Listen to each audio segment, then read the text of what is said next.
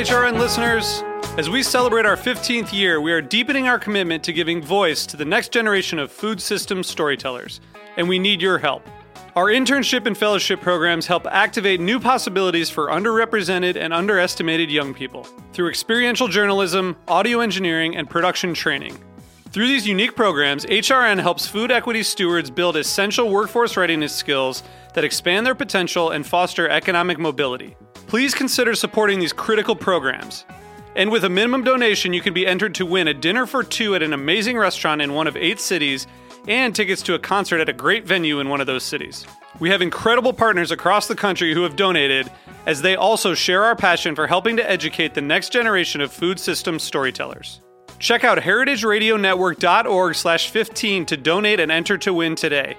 That's heritageradionetwork.org slash 15 to donate and enter to win today. And make sure you donate before March 31st. Thank you. This episode is brought to you by Tabard Inn, new American cuisine in one of Washington, D.C.'s oldest hotels, located in DuPont Circle.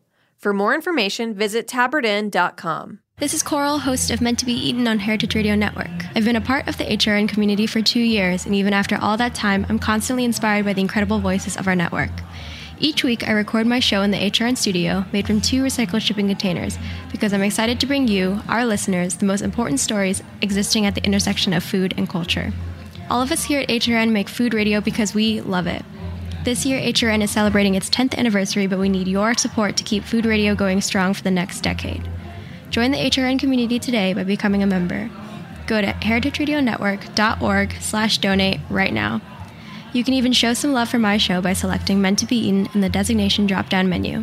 Thanks for listening to HRN.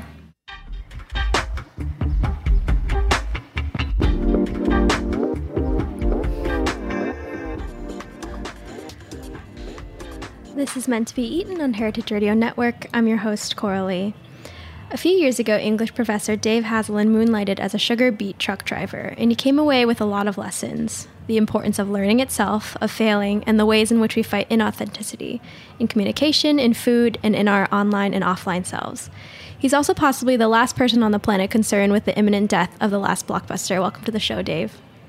Oh, thanks so much for having me, Coral. So let's start with your simultaneous fascination and fear of digital culture and how that translates to um, you teaching English.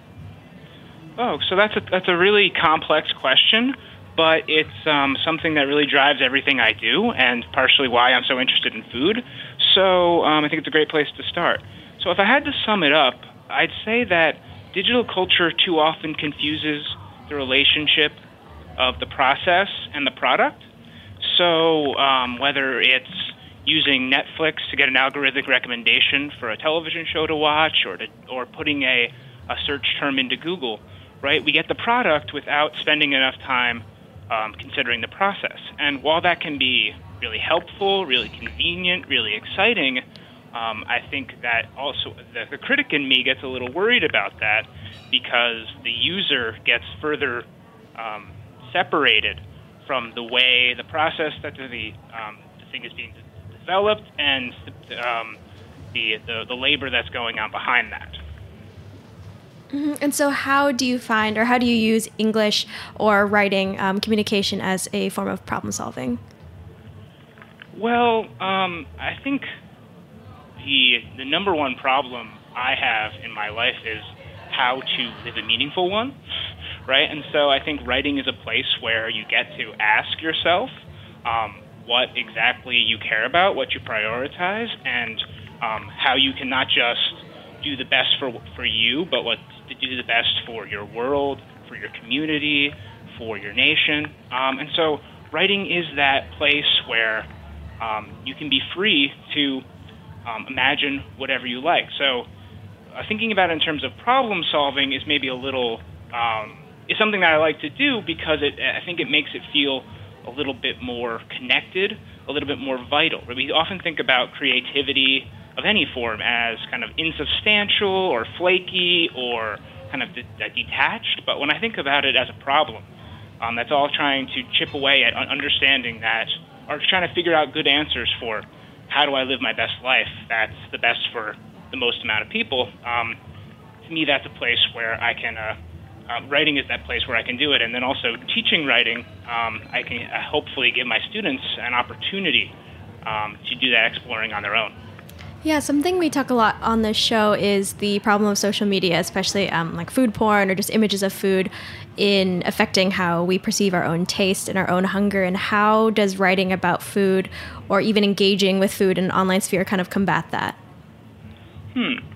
So, I mean, I think um, this. Uh, uh, um, don't. Uh, so uh, this can, this has an opportunity to go a little bit too abstract here, but I think it boils down to the difference between um, the mind and the body, right? Um, we often think about uh, food as just a bodily thing. It's a good taste. It's a um, it's it's fuel. It's this kind of uh, this necessary thing for our body. But I think pushing it towards the mental realm, right, by writing about it, by considering it, by analyzing it, by criticizing it, um, I think that um, I think that pushes us to. Um,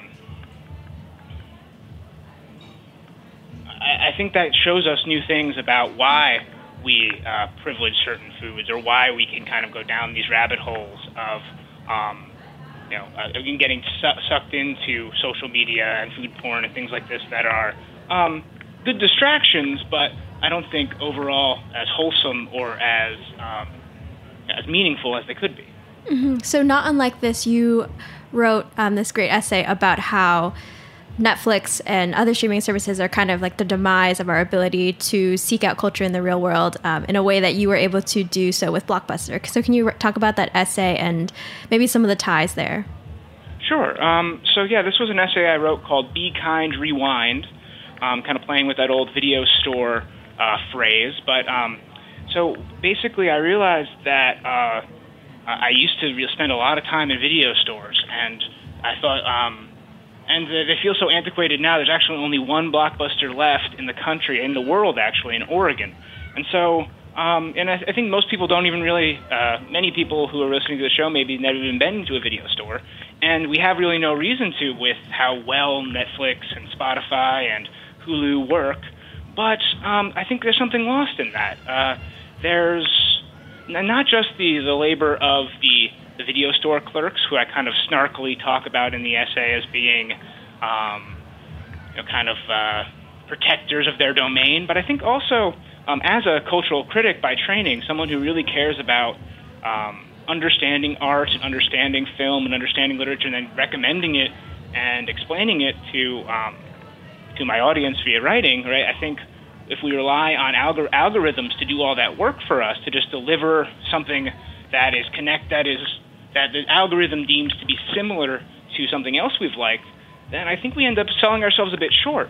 Um, we sell we sell the uh, that hard work of taste.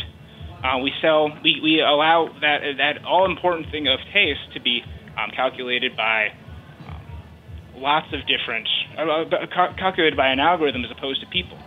Um, and, of course, you know, algorithms are are uh, monitoring our humans' behaviors and then kind of calculating them for us. So it's not like they're completely getting rid of the humans, but I think it is getting rid of that sense of that, that possibility for connection, for um, communion that can happen when you bond over pieces of art. I think that's one of the big reasons why we uh, watch film or watch television in the first place.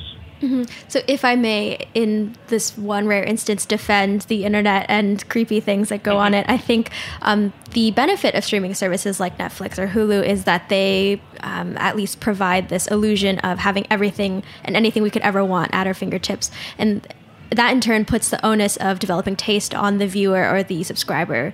Um, how would sure. you argue with that?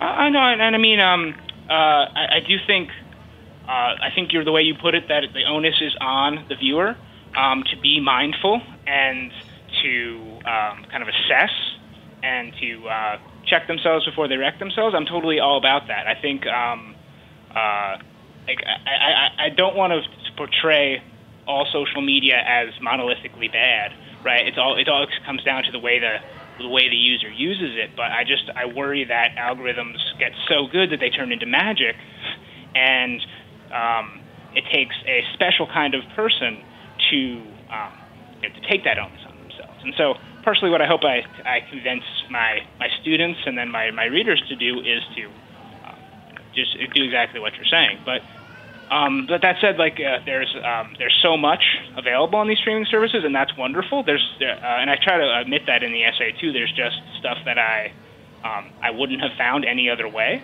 and that's I'm great. I'm really happy that I found it through. Um, Filmstruck is the the, uh, the the app I talk about in the essay. It was a really crummily designed app. It didn't work very well, but it did help me find their, their library was amazing, and I found new things that I would have never uh, stumbled upon, even in a great video store. Mm-hmm. I think the same argument can be made um, for social media. I, if I could defend my use of social media, is I feel like I use it um, mostly for entertainment and mindless entertainment at that, um, but also in seeking inspiration in um, my forms of communication and art and creative endeavors. And so, how how do you think? What are the the benefits? What are some other benefits of social media that might be here? Well, yeah, I mean. I don't mean to come across as a luddite here. You know, I do think there's plenty of amazing things. Like, um, I think the simple fact that for writing we can we can not only look up um, uh, um, kind of facts so quick. Like, I think um, that's that's amazing in the first place. But I think we also overlook that how much the ability to write and revise at the same time have actually changed the way we think and the way we write. Mm. You know, you can imagine, um, and I, I think for the better, right? Uh, you know, I think uh, for my own writing process, I like to just um, brainstorm and just to, to see whatever comes up, and, and I don't have to feel this pressure that if I type something out and it's bad, that I have to keep it, right? So I think um, that's great. I also um, I also use social media for um, uh, both kind of uh, entertainment and also professional connections. Like I've, I've found a lot of great academic writing and and just uh, great writing on it too. So I don't mean to say that there's. And again, I think um, there it's. I, I always argue for the human, trying to like reclaim the human, but there is um, uh, there are limits of the human too, obviously. So being in this networked social environment, you find new stuff, and you find um, new ways to push yourself as a thinker and as a uh, um, and and as a um, critic or and as a uh, just a consumer of culture. So yeah, I do think there are plenty of great opportunities. I just don't want to let them snuff out all the uh, the, the dangers that could happen if we just trust it too much. Mm-hmm. Yeah. So back to that point on um, kind of like the comfortable confinement of algorithms. Um, I feel like a saying of our time is to be on brand or within the mm-hmm. aesthetic. Um, so, what are the larger imp- cultural implications of always being on brand and following people that are always within your brand? I mean, I think that's. Um, I think it just. Uh, I guess the, the connotations and the larger dangers of that would be just that you lose that ability that that we were talking about as one of the best things about um, digital culture and social media, that chance to find something new and to try something new. Um, I think developing a brand and then staying on it is maybe logical in terms of the way, uh, you know, especially when you're using social media for professional connections, right? You have to kind of get your niche and develop it. But I think um, the danger of that is then you don't get that chance to discover something that you didn't know you didn't know. And as, a, as an educator and as um, someone who, as an intellectual, I really think that those are those moments that um, have the ability to change so much of you, so much of what you're looking for. So I think we have to find ways to inc- make sure that those happen as often as possible. So staying on brand can kind of, uh, if that limits it, then I'm, I'm a little worried about it. Mm-hmm. And so, how does this simultaneous fear slash fascination with digital culture kind of feed into your fascination with authenticity and not?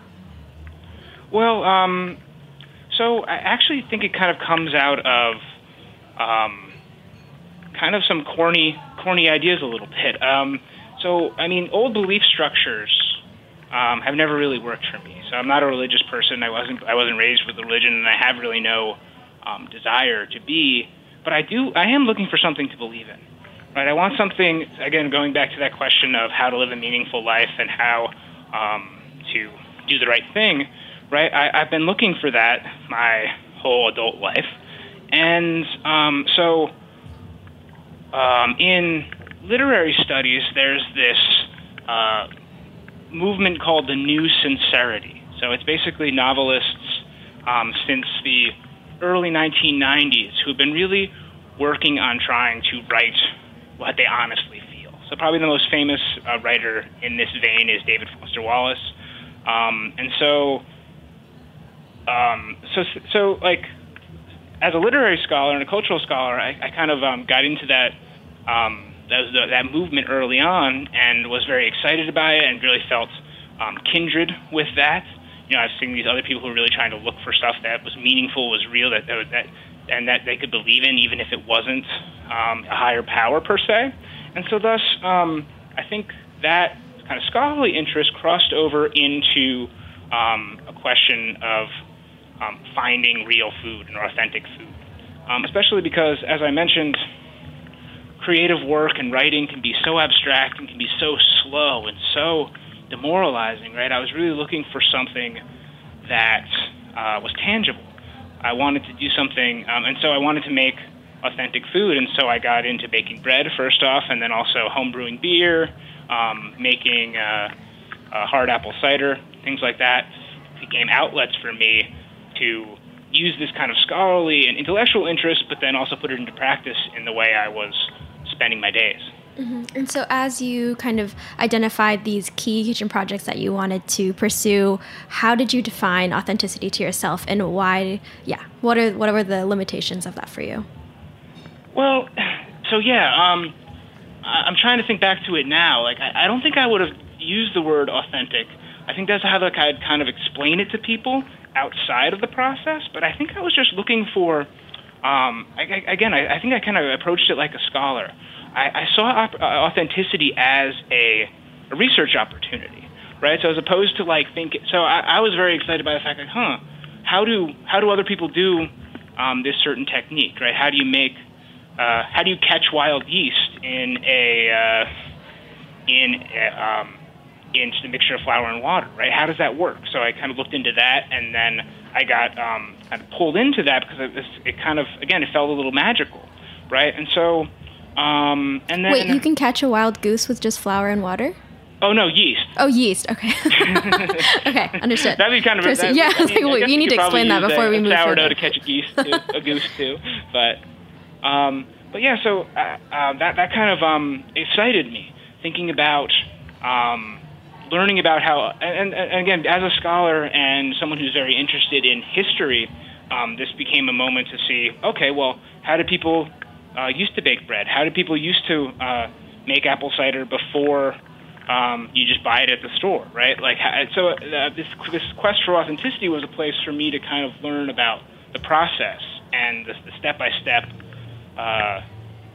the way things are made, and so that um, was something I didn't really But then looking back and after describing this to people, I realized that I was kind of falling into this trap of maybe um, over romanticizing this idea of authenticity. I know the show is so much about this kind of uh, relationship between authenticity and inauthenticity. So I realized I was kind of using authenticity as a as inspiration while probably kind of being inauthentic uh, in the process. Mm-hmm. Yeah, I think it's interesting that in your pursuit of the quote unquote new sincere food um, or authentic food, as you call it, is it's always looking to the past. And why do you think? I think that's like totally common. Uh, mm-hmm.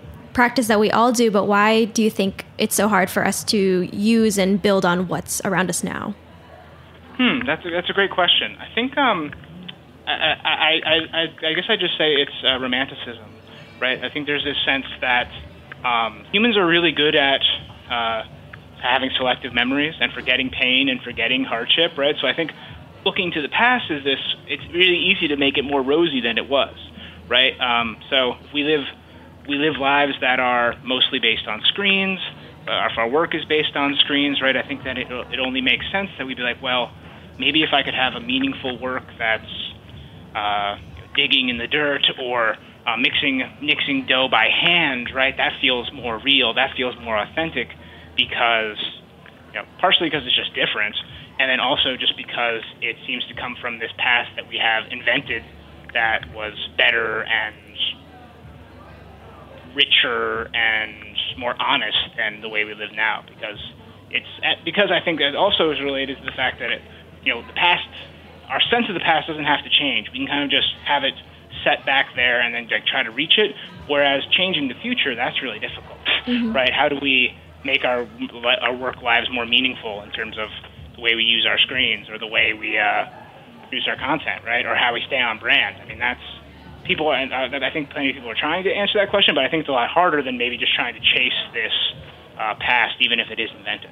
Mm-hmm. Yeah, I totally agree with you. But um, just to push on this a little bit more, if the food of our past is better, um, more honest, more healthful, um, better for us and our souls, then what is our food today? Um, I, I don't think it's necessarily the opposite of that either.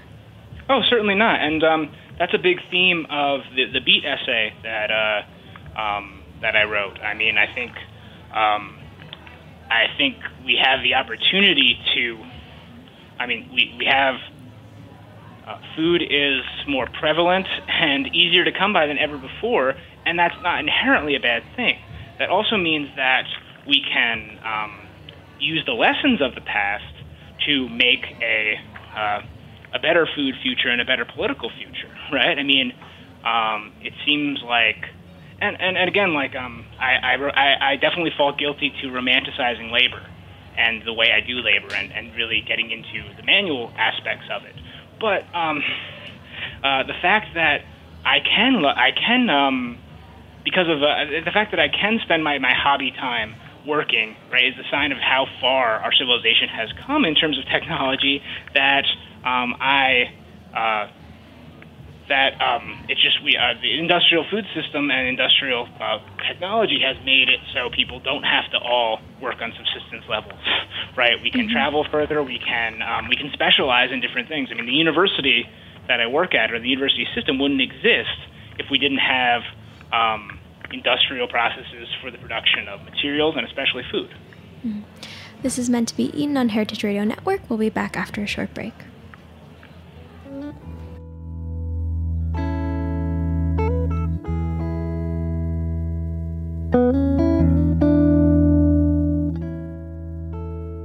This episode is brought to you by Tabard Inn. Tabard Inn, Washington, D.C.'s quintessential hotel, is located on a quiet, tree lined street just five blocks from the White House. Vibrant yet unassuming, the Tabard is comprised of 40 sleeping rooms, each unique in character and design. Feast on an eclectic American cuisine in their acclaimed restaurant, or enjoy a cocktail and listen to live jazz in one of their cozy Victorian seating areas. Mingle with travelers from around the world who find the Tabard the only place to stay when taking their travels to Washington. For more information, visit tabardinn.com. I hope you're enjoying this podcast. And you know, Heritage Radio Network has thousands more. Hi, my name is Linda Pelaccio, and I'm the host on A Taste of the Past here on HRN. Join us on a weekly journey through culinary history where we explore the when, where, what, and why of food throughout history.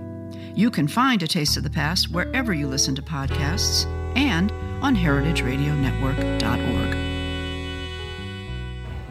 And we're back. So before we get into the beet essay, um, you talk about feeling like an outsider, though you've lived in North Dakota for quite a while now. So can you talk a bit about where you lived before and what brought you to North Dakota and why exactly it is you still feel like an outsider? Sure. Um, so I, I, just ended my last comment about talking about the university, and so, um, so I went to college in upstate New York at uh, SUNY Albany, and then I went to graduate school in Pittsburgh, Pennsylvania. Um, I met my partner there, um, and actually, it was um, uh, the program wasn't English per se; it was called Literary and Cultural Studies. So that's one of the only programs in the country that um, studies that uh, that focuses on cultural studies. So that's why I wanted to go there. Um, I spent about 10 years in Pittsburgh, um, getting my master's and my PhD. And then my partner was actually offered a uh, tenure track job here at the University of North Dakota in Grand Forks. Um, and so we, tried, we, we moved here together. Um, I didn't start until six till a semester later. I was finishing my dissertation still. Um, and so then I came into the English department with her. And um, so, yeah, I've been in Grand Forks now for five years. And um, I still definitely feel like an outsider, partially because I think the community here is used to um, the, the, university professionals being transient and not staying around, and um, and kind of bringing different attitudes, different priorities, and so I think um, people just expect me to be a certain way, uh, and and so whenever I say I'm affiliated with the university, they kind of just um, stand stand away a little bit. Actually, like one of my one of my closest friends has joked that she's not going to make friends with any more university professionals because too many have moved away. You know, she's been hurt too many times, and so I think that's another element of this, right? So I feel like an outsider partially because um, it's hard for me to prove that I'm committed to this place and uh, this way of life. Mm-hmm. And so, to further, I guess, assimilate to your community, what are different habits or cultural practices that you felt like you've had to adopt or you're learning to adopt? Well, um, so luckily I was already interested in cooking um, before I got here. Me and my partner spend a lot of our uh, hobby time and free time cooking together because um, you know there's just uh, moving to a, a town of around 60,000 people in the Upper Midwest. Um, it just doesn't have the range of foods that I was used to coming from Pittsburgh, which is a great food city, by the way. If you've ever been, I highly recommend it. There's a million great restaurants, but um, and so it's not to say that the food is bad in Grand Forks. It's just um, uh, um, uh, my, my partner and I eat mostly vegetarian, and so there's not a terrible amount of options. So um, we've had to kind of adjust our expectations, and we never want to be rude and kind of um, return down people's hospitality. So that means we end up eating um, uh, you know, differently than we would have if we had just uh, just uh, our uh, our druthers, or if we just had our pick. But um, I don't think that's necessarily a bad thing. I think that's a moment where I get to meet and understand people a little bit better by um, eating with them and um, you know, eating the same things that they eat. Mm-hmm. And so, what what led you to decide to try uh, driving a beet truck, and how long did you do that, and what was the whole the whole process? So it was actually a pretty great small town moment. So I, I we, my partner and I made this friend at the farmers market in town. You know, and so we just we talked a little bit, and you know we um, left with each other's numbers, and then a, a little bit later we were um, we we were trying out the new wine bar that had just opened in downtown Grand Forks, and we go in there, and it happens that um, that friend we had made was there with her husband, um, and so she invited us over to her table, and uh, um, the husband mentioned that he was a sugar beet farmer, um, and that he actually needed a he has a pretty small he only has um, three beet trucks, and so there's 12 hour shifts so he had needed six total drivers, and he said he needed um, he had one shift open. And I mentioned that I was teaching at the university, but I had a pretty flexible schedule, and I'd be I'd never done anything like that before, but I'd be interested in. And so he welcomed me to try. Um, so my first shift was 8 p.m. to 8 a.m. So um, I, I didn't realize when I was signing up for that that that means that I probably had about 20 minutes of light for the whole shift.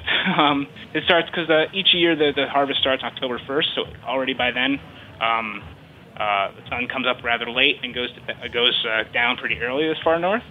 Um, and so, um, so yeah, that, that was my uh, my first time driving. I'd never even driven like a U-Haul before, um, and I didn't need any kind of special license because uh, actually the laws in North Dakota and Minnesota where I was driving um, make it easier for um, farmers to hire temporary labor, especially for driving and especially for the beet harvest because it's very time sensitive. Mm-hmm. Um, so that was my first attempt in it, um, and I've been doing it for four years now and have plans to do it on the next harvest in October.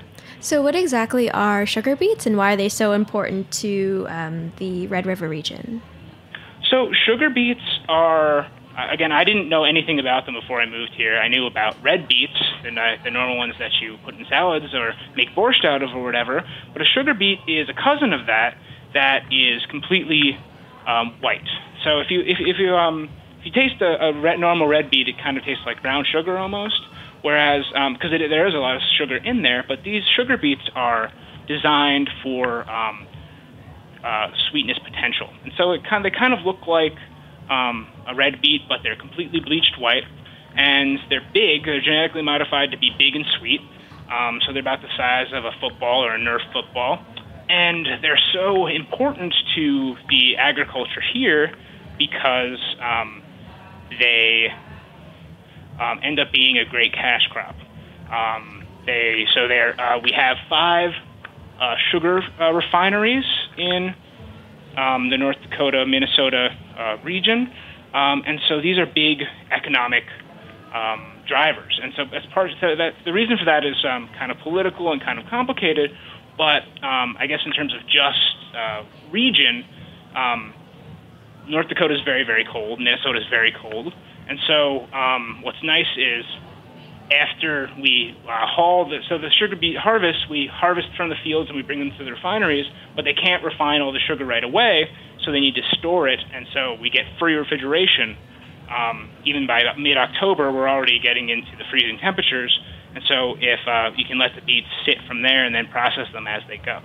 Mm. And so, can you explain a bit about the complicated um, politics of it and also why our relationship with these sugar beets is kind of fraught?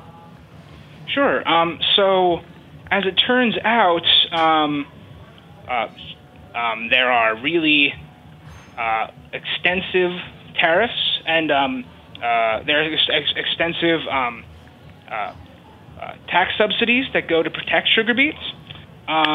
so, and this is a, uh, the reason for this was partially to discourage the production of sugar in places like Cuba um, and uh, elsewhere, right? So we wanted to have American-made sugar, and so uh, we created these big um, subsidies to fund this operation. It happens to be re- to do really, really well in North Dakota. It happens elsewhere, um, many other states, but North Dakota and Minnesota are kind of perfect for it. We have good soil and that, again that cold temperature, like I was saying. So um, but yeah, but the, the, what gets really dodgy about that is then um, this subsidy uh, gets divided into only about 4,500 farms. So um, it ends up being a lot of money going to a relatively small amount of uh, farms, which um, and so, so something else that I explore in the essay is just that you know it seems like there's a lot of American taxpayer money going to support this, and what we're getting out of it is not just um, sugar for coffee or tea or something, but we're getting um, a product that is used for um, used in many hyper processed foods. Um, so, uh, so as a as a someone who really does care about healthy food and healthy environment, um, I started to realize that I was, as much as I was enjoying myself uh, doing this manly thing, driving a beet truck, I realized I was contributing to the development of this uh, system that is using U- U.S. taxpayer money to uh, produce unhealthy food. That you know, I don't think you can discredit its relationship to diabetes and obesity epi- epidemics that are currently uh, happening in our country mm-hmm. and throughout the world. Um, so, are there any other prescribed uses of sugar beets that may lead to a healthier future, or is this kind of the one thing that they can be used for? And I mean, I understand that then the economy is kind of messed up, right? If if it's solely dependent yeah. on these be- the beets. Yeah, I mean, so um, sugar beets aren't eaten, at least to my understanding. They're only used to make. Um, so he, around around uh, here, you can buy like five, ten pack, five, ten pound bags of five or ten pound bags of sugar.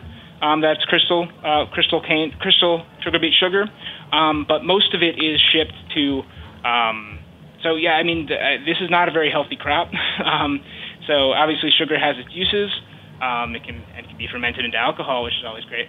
But um, uh, and there are even there are some uh, small microbreweries, uh, micro distilleries in uh, in the region who are experimented using sugar beets as a basis for rum.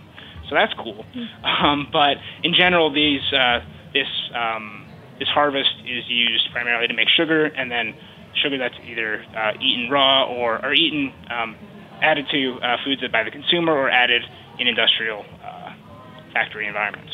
Mm-hmm. So yeah, can you talk more about this kind of tension between quote unquote fake and uh, quote unquote real or good food? Because it feels like um, it's hard to reconcile the two in this case. Sure. Um, so I mean, I think what what I kind of came to was that just by waving my flag and saying that this stuff is bad for us, that this stuff is um, uh, is bad or evil or something was not going to get me anywhere. Um, even when I was talking to, uh, even for myself or for my kind of uh, building of community around people who rely on this. Um, and so it made me think about well, why, you know, why these people might um, overlook some of these things or why they may not consider them in the ways I did. And I realized that it's, you know, like, um, I guess one of the big reasons that this is um, uh, exciting or interesting to me too is that many many farmers are very uh, are very uh, conservative and are worried about taxes being used inappropriately. And so here I found an example of taxes being used to support farming, but not for the kind of farming I would like to see. And so thus, it felt like um, a bit of a contradiction or a little bit of hypocrisy that we'd have someone who would criticize one.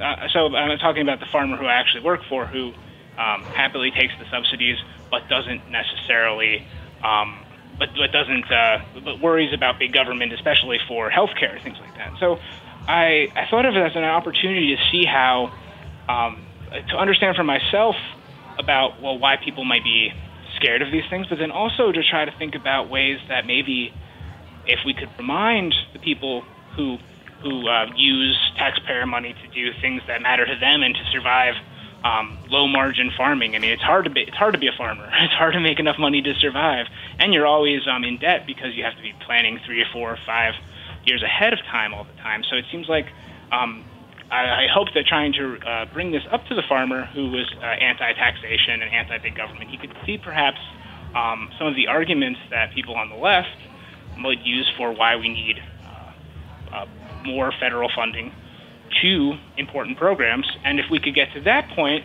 then I thought we could have a very interesting value conversation about, well, what's important enough to support and how can we drive money towards that.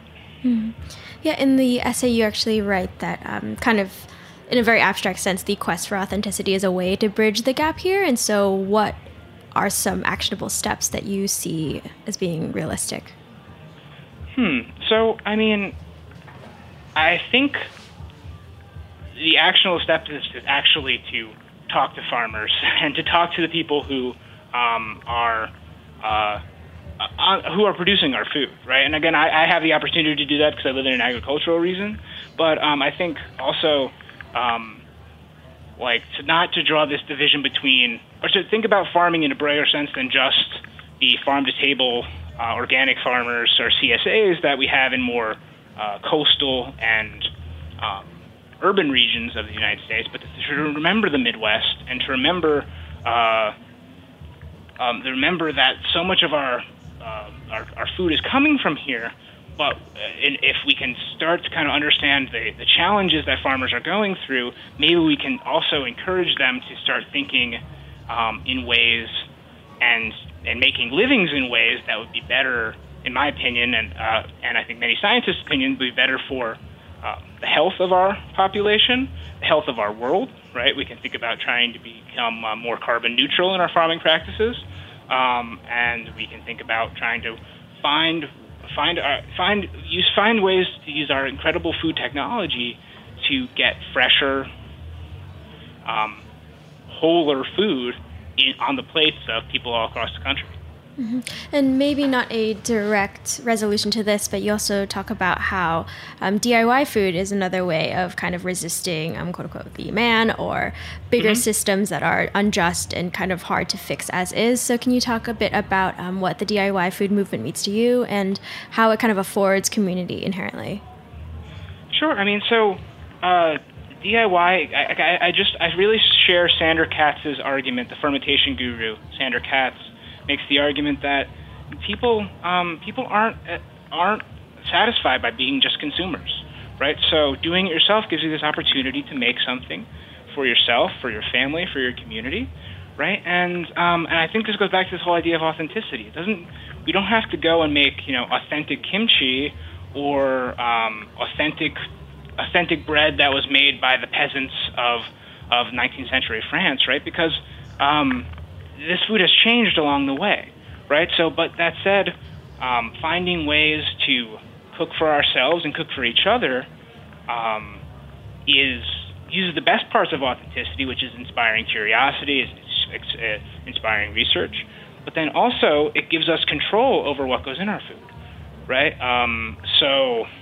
Uh, and I, I think the added bonus is I've always found that cooking and uh, is a great is a great time to think. Going back to that whole mind body divide I was talking about earlier, right? When you're cooking, you know you're you're paying attention, but you're not paying complete attention. Your mind can wander. So I think there's also this moment where you can think about uh, those decisions you're making for yourself, and um, and kind of remember how the food got from uh, the farmer who's growing it to uh, to your to your kitchen, and then how it gets from your kitchen to the plates of uh, of your friends and family.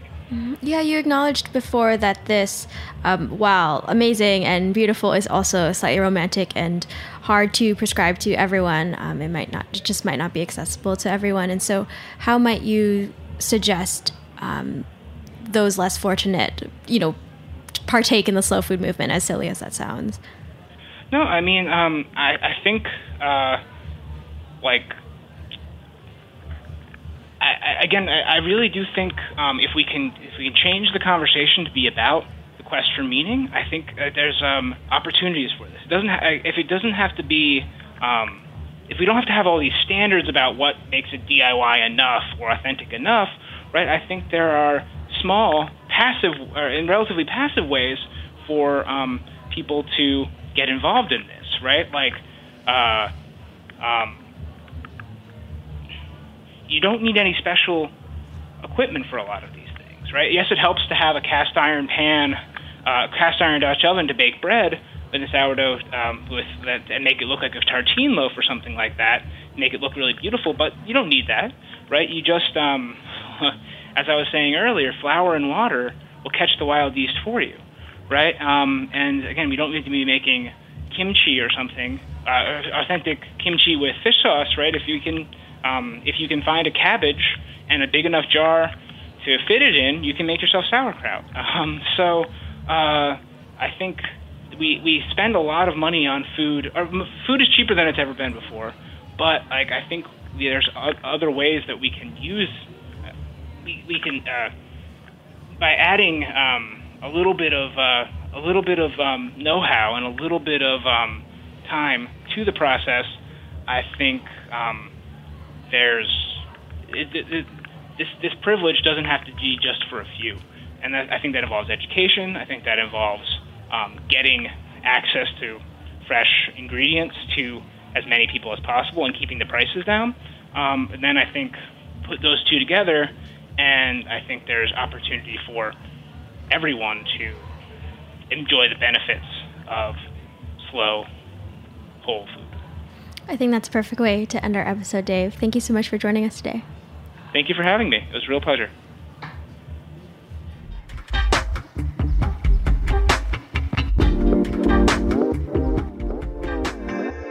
Thanks for listening to Heritage Radio Network, food radio supported by you.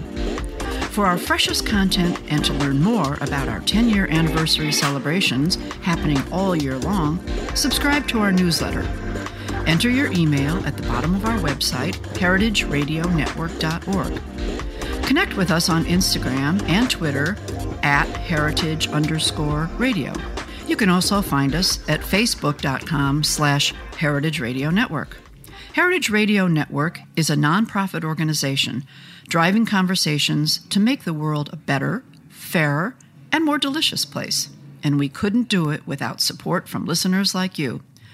Want to be part of the food world's most innovative community? Subscribe to the shows you like, tell your friends, and please join the HRN family by becoming a member. Just click on the heart at the top right of our homepage. Thanks for listening.